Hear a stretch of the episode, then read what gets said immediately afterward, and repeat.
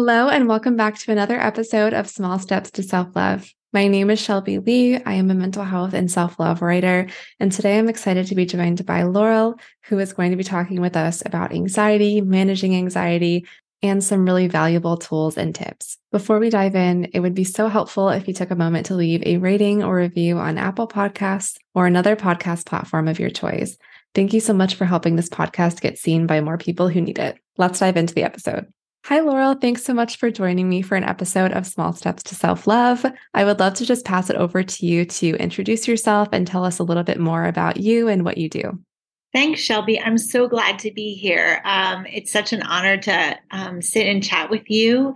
Um, I love all the work that you do, and you so inspire me um, in uh, talking about mental health issues and um just really developing writing skills. Um, so I, I'm so pleased to be here and talk with you a little bit about myself. My background actually is in mental health. And so the writing that I work on, um, some of it has been more personal reflections, and some of it has been really trying to connect the work that I do with clients um, and really um I guess, fueling them to understand um, how they can use writing as a tool to support themselves. Um, so I started out in mental health a very long time ago. I don't know if I want to say what year. um, uh, yeah, I've been a clinical social worker since nineteen ninety-seven, um, and I've really done um, a bit of work mostly with children and families, supporting um, children from ages like two to, um, you know, I guess early, into their early twenties um, when they're considered to be adults at that point. Um, uh, yeah, so I started out um, doing that in the private sector, um, supporting um you know, young people who've had some more traumatic experiences in their life, some abuse experiences. Um, and then I um, moved into um, the school system and supporting children, I guess, a little bit of uh, in their social and their emotional development, but within the school setting. So that's a little a little bit different. Um, and that really our focus is making sure that kids are able to be ready to learn. Um, So yeah, so I've been doing it for a bit of time, but you know, I feel like it's always a learning and changing process. Um, I'm always learning myself from all of the children and families that I encounter. Um, so it's a growth process for everyone. Yeah. Yeah. I love that. I would love to know how, like what caused you to get started in the mental health world. And then also how you feel kind of about how mental health has become more talked about. Um, kind of your thoughts on like the change between whenever you first started in ninety-seven to, to now. I'd love to hear your perspective on that. Wow. Yeah, that's, I, I think there's been a lot of change in that area. Um, so yeah, I started out actually, to be honest, um, I had in, when I was in college, I had thought that I wanted to be um, a journalist, which actually kind of, I guess, ties into my passion for writing, but um, then uh, I was doing a bit of work Um, in international relations and um, with language. Um, and so I had a passion for ensuring um, everyone had access to, whether it be education or legal services. And so I did a bit of that work when I was in college um, as I was doing internships um, and some volunteer work as well.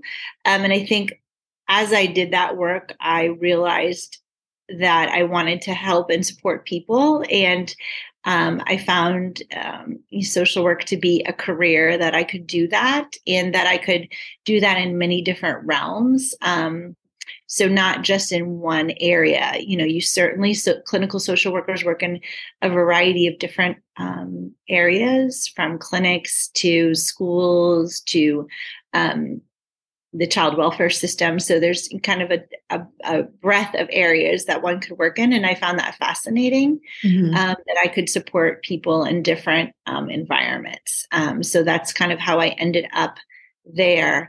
But I will say that I think today um, we have a lot more appreciation and understanding for mental health, what mental health is. And I think as a society, we've really grown to accept um you know, that people do struggle with mental health, and that it, we, we really do need to support one another. And I think Um, quite honestly, the pandemic has helped a lot in that way, um, albeit a very challenging situation that all of us lived through. I do feel like it's helped us as a society to realize how important mental health is and what we need to do as a society to support, um, you know, our young people and, you know, just quite frankly, everyone with their, their mental health.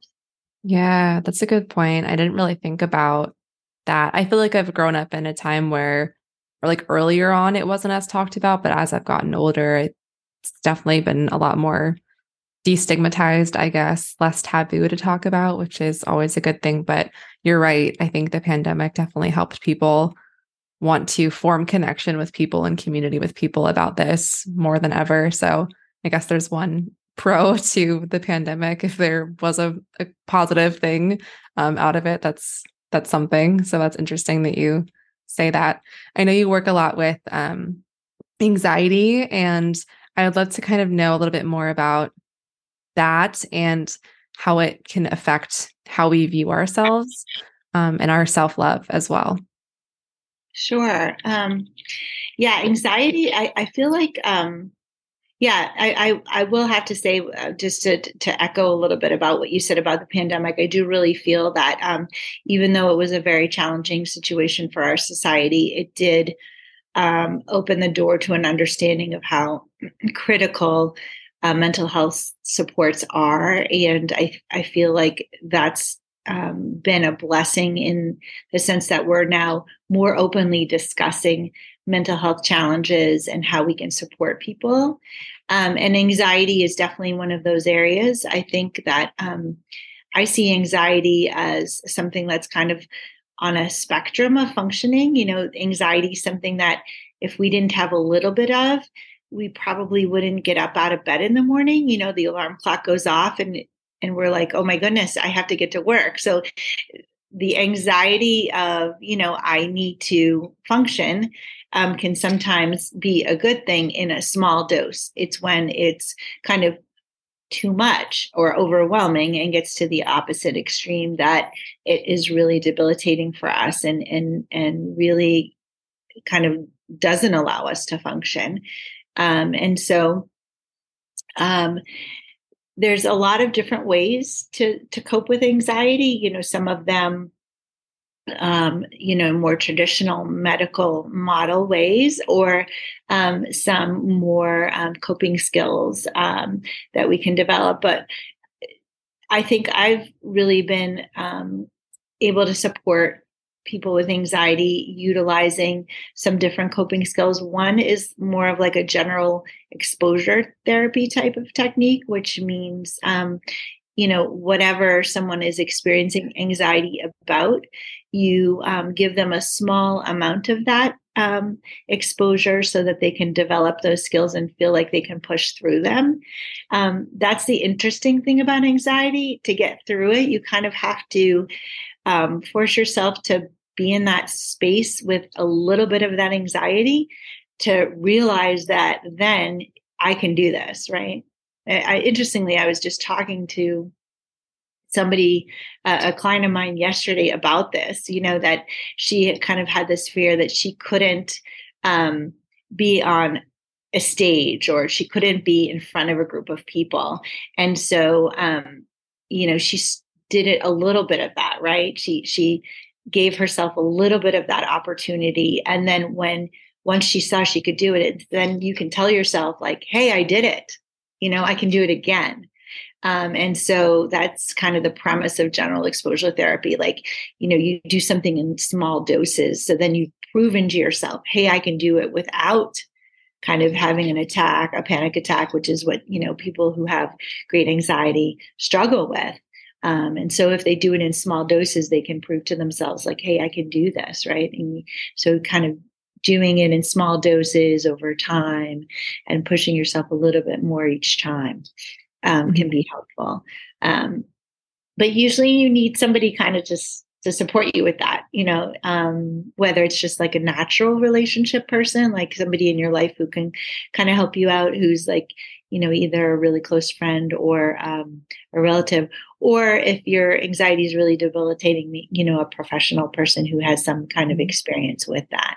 Um, so yeah, that's one way. And then, you know, the coping skills that you offer someone, like when they're in the moment starting to feel like they're having a bit of those, you know, anxiety attacks, or or some people call them panic attacks. Um, kind of, what are you going to do when you when you feel all those thoughts racing in your head of like, oh my gosh, this is just too much for me. It's so overwhelming. Um, you know, what are some strategies for that? You know, what can you tell yourself? You know, like, oh, I'm I can do this. I can get through this. You know, so that some of those affirmations you tell yourself, and some of the breathing techniques that you can do to mm-hmm. kind of calm your physical body um, mm-hmm. at the same time as you're kind of sending yourself those mental messages. So, you know, the combination of some of those things, I think, can be quite helpful for folks.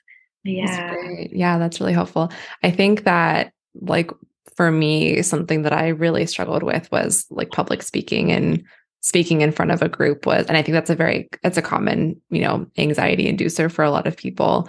And I don't think I realized like how beneficial actually just forcing myself to do it in small doses over time um, mm-hmm. was for me, until I looked back and was like, oh my gosh, I like can just present to people now and it's fine. And it was something that I never thought that I would get over or move past. So I love that as a technique. I don't really think about how I can apply that to other anxieties in my life, but I think that that's really beneficial. And I can see the benefit, you know, myself in, in some of those areas where I've exposed myself to them. So that's really interesting. Yeah. Yeah. No, I think public speaking is one that's a pretty common one. Mm-hmm. Um, another one is like people who kind of don't like to be in larger social groups, that they get overwhelmed by being in a space with a lot of people that they don't, they're not familiar with or don't know very well. Um, and I, and I do think that if you, you talk to people about, you know, kind of putting themselves out there, um, and, and it's not natural for them and it is anxiety provoking, but once you've done it, you can kind of prove to yourself. And I've actually kind of said this, you know, out loud when I'm teaching people about their anxiety. I'm like, well, you know, if you did it, like you did it the last time. So like now you can tell yourself like, look, I did this. Like, you know, that could be your, your positive self-talk, right? You know, I did this last week and I did a good job and, and I was okay. Right? Right. And then the more times that you do that, it's like, yeah, no, I, I did this. Now I've done it twice. Now I've done it three times. And then more times it's like, you're proving those thoughts that you have about your anxiety, you're, you're disproving them in essence. And so that then can build some sort of momentum. And I would agree. I, I also am not a, I, I have a little bit of anxiety around public speaking myself. And, you know, as writers, um, we often present, right. And, um, I, I have done some slam presentation lately. And mm. I have to say that that has helped me to get over that a little bit as well, because, you know, standing up in front of a group of people and presenting, you know, creative writing in essence um, can be a bit of a, a scare. But once you do it a few times, you're like, wow, I can, I can do this. And wow, everyone didn't boo me off the stage. Totally, totally. Yeah. I experienced the same thing the first time that I read my poems out loud um, and in front of a group. It was so vulnerable. But yeah, really beneficial to share that in a creative space um, in that way. So that's that's awesome that you've been doing that as well. Um, and that brings me to talking about writing as a coping skill. We met through writing. Laurel's a part of my online community called the Poetry Club. And I think that's where we first connected or met. Um, and so I know that you also write poetry, but what are some ways that people can use writing to, to benefit their mental health? Is there something that you do with your clients that is beneficial? What does that look like? Yeah, that's, that's such a good, uh, that I, I love that. Yes, I definitely um, agree with you, Shelby. And it is, it's been my pleasure to participate in your online poetry group um, because I've learned so much from those who are there, um, whether it be the creative elements of it, or also, you know, many of us are trying, are working towards publishing our, our books. So we share ideas for marketing and ideas for connecting with each other. And so it's been such a great group to participate in. Yeah, from the mental health perspective about writing, I think writing is a wonderful tool. And I often um, offer it to clients. How they utilize it changes on kind of them personally and how, what they find helpful. Mm-hmm. Some people are reticent to do traditional journaling. Um, for one, especially since I work with a lot of children and adolescents, they don't want to have a book somewhere that someone could possibly pick up and then read through.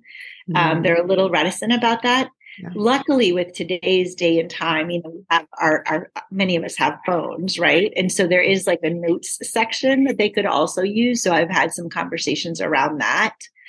Um, as it pertains to anxiety, um, a lot of times people with anxiety have a lot of um, these thoughts that kind of occupy their mind that are constantly going through their head.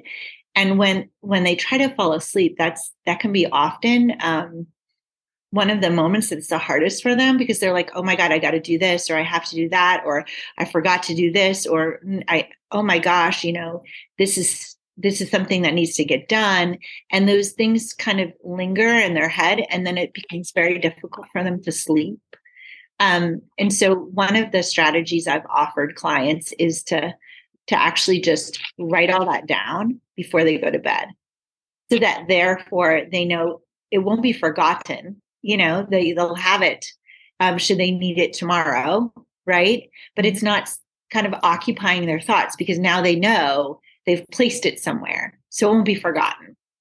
And it will, it's kind of released then from their, their you know, uh, you know, their occupying thoughts, you know, that they can release that, put it on the page. So that's, that's one way, one strategy that I've, I've offered clients. Um, another thing is just, you know, similar to, to, to the group that we participate in, that, you know, the poets that we, that we um, participate with, many people use creative writing as an outlet for the things that they've, you know, uh, struggled with in their, in their life. Um, it could be mental health. It could be uh, natural, you know, occurrences that happen in their life, like, you know, loss, grief and loss, death, you know, um, could be, um, you know, relationship matters, you know, if they've had some, any sorts of separations, divorces, or, you know, any sorts of tumultuous sorts of relationships as well. Writing offers an outlet to someone, whether they wish to share it or not. Some people just like to keep close to heart, and that's fine too. Um, but it, it kind of is released from their, their thoughts and their worries and their feelings once they put it on the page. And I find when I talk to clients about that, they, and they try it, they are, and it, for many people, it clicks very well. And they're, and they'll come back and they'll tell me, they're like, wow, I, I'm doing it every day. And I do feel like it's, it's releasing, you know, these worries I have, and I feel a lot calmer, um, and not as worried or not as sad, because I've been able to release these, you know, feelings and thoughts onto the page. So yeah, I think I think it's a great tool um, for many, for sure. Yeah, absolutely. Yeah, yeah, it's been so beneficial for me. I love this conversation just because all of that is very much me. I, I journal before bed, get everything out on the paper before I try to go to bed. Sometimes I still have those like ruminating thoughts, but it definitely helps to just get things on a page. And of course, I use poetry to navigate a lot of the mental health things that I'm feeling too. And I can't recommend it enough, whether it's journaling or speaking into your phone and just like talking it out and just sharing that, and knowing that no one else has to read it either. It can be just for you, I think is, is really beneficial too. So I love that you are encouraging that with your clients and encouraging that for our listeners as well. Yeah, no, no, I think, and I think also some people also appreciate doing that through reading as well, Shelby. Mm-hmm. You know, there is kind of that connection between reading and writing. So um, definitely in the in the therapeutic com- community, um, you know, we talk about bibliotherapy, or the use of certain books as also a methodology for talking through um, worries, concerns, um, and so particularly when I'm working with younger people, with children. books are often a great way to talk about um, whether it be some sort of mindful te- mindfulness techniques to teach about those, or to teach about, you know, different moods that one might have. Um, you know, books are also a great um, way to do that as well. So um, there is that connection, of course, as writers, we often produce the books, right? Um, but those books also can be helpful and therapeutic as well for clients. Yeah, yeah, that's a great note. That's awesome. I definitely um, am a huge reader myself and used them, I feel like, as, I don't want to use the word escape, but just like they really helped me navigate things, take my mind off of my worries and things like that as a child a lot, um, and teenager growing up and stuff. So I love that that's beneficial as well for your mental health too. I think what works for one person isn't always the same as what works for somebody else. And so certainly there's a lot of different um, techniques out there. I'm a big um, supporter of mindfulness techniques too. So as far as like therapeutic techniques, I've been trained in cognitive behavioral therapy, which is um, s- supposed to be one of the best indicated interventions for depression and anxiety. Um, but there is a lot of evidence too around mindfulness um, and integrating mindfulness into the C B T work and as a coping skill. And I think that um, particularly for anxiety, the breathing and the meditation piece of that is so helpful for folks um, to be able to calm their physical body. Um, and and I, I, of course, I think you know this a little bit about me, Shelby, since we've had some interaction, but I, um, I be- I'm a big believer in nature and how nature also can calm um The, the the body, the physical body, and the mind as well, um, getting out in nature and really being able to just not focus on anything except the trees blowing and, you know, the sunshine and, you know, taking in fresh air um, is definitely also very helpful as far as, you know, mental health. Absolutely. Absolutely. Great advice. So many techniques I feel like covered and, and tips as well. If you could say like one small step for people to take this week out of everything we've covered, or maybe something new, what would you recommend people do this week for their self-love? Oh, that's a good one, right? You know, you know what the first thing is that I usually actually offer to clients the first time I ever meet with them, because I feel like sometimes we get caught a lot in negative spaces and we think a lot about the things that are not going well or the things that are going wrong. And that often brings us to look for help or to seek support. So one of the first things I generally ask clients, or a tip that I offer them, is to, when they get up in the morning, you know, when you get up in the morning and you're brushing your teeth and you're look, kind of looking in your in your mirror and you're brushing your teeth, you have all these like these messages that you say to yourself in your head, not out loud, of course, you know, like um, as you're starting your day, you like you might notice, you know, that you're you don't think your hair is the way you want it to be, or you might be sending these messages to yourself as you're brushing your teeth. So I encourage clients to um, engage in this technique of telling themselves um, ten positive things in the mirror every morning um, from the get-go, from when, when I start working with them. And, and it's it's not an easy thing to do, actually, believe it or not. Um, and I always say, I'm giving you a break on that. Like, if you don't do it every day and like ten things, don't worry. Like, whenever you're starting a new habit, it takes time to like learn it and to implement it. Usually takes a minimum of six weeks actually to do any, to create any habit. But anyway, I ask them to do that because I want them to think about positive things about themselves. And I think a lot of times we get caught in the negative, and just notice those things that you're, you do well, and notice, you know, what a beautiful person you are, because that shift from the glass half empty to the glass half full is really, really important. Um, in terms of any sort of mental health. And so kind of getting in the habit of saying positive things to yourself. Definitely. That's a great step for people to take this week and beyond, and build a habit of doing that and thinking positively about yourself. Definitely a struggle. I think um, a lot of us hesitate to say positive things about ourselves, or think of ten different things too. Um, but there are certainly ten things many more than ten things about all of us that are positive. So um, taking some time to think about that is great, really beneficial. Yeah. Yeah. No, I think it's, it's so beneficial um, because the minute we start to change our thoughts and we change our actions, our feelings then come kind of in alignment with that. So um, any steps that we can take to go with move into more positive thoughts or more positive actions are definitely going to make us feel better overall. This has been so beneficial. Thank you for all of the strategies and the tips that you've shared. Um, if people want to learn more about you, where can they find you? Oh, yeah. Yeah. So um, actually, I've been learning so much from you, Shelby, actually, honestly, about being online. But um, yeah, I actually created a website for myself um, some time ago, and that's called rising from the shadows dot org. And so that's just a personal website I have. Some creative elements of poetry, um, reflective poetry, but it also has just basic information, um, mental health information, and my contact information in my bio as well. Um, I also work for a clinic called Mindful One, um, Mindful One Therapy, and that's located in McLean, Virginia, and they have it has its own website as well.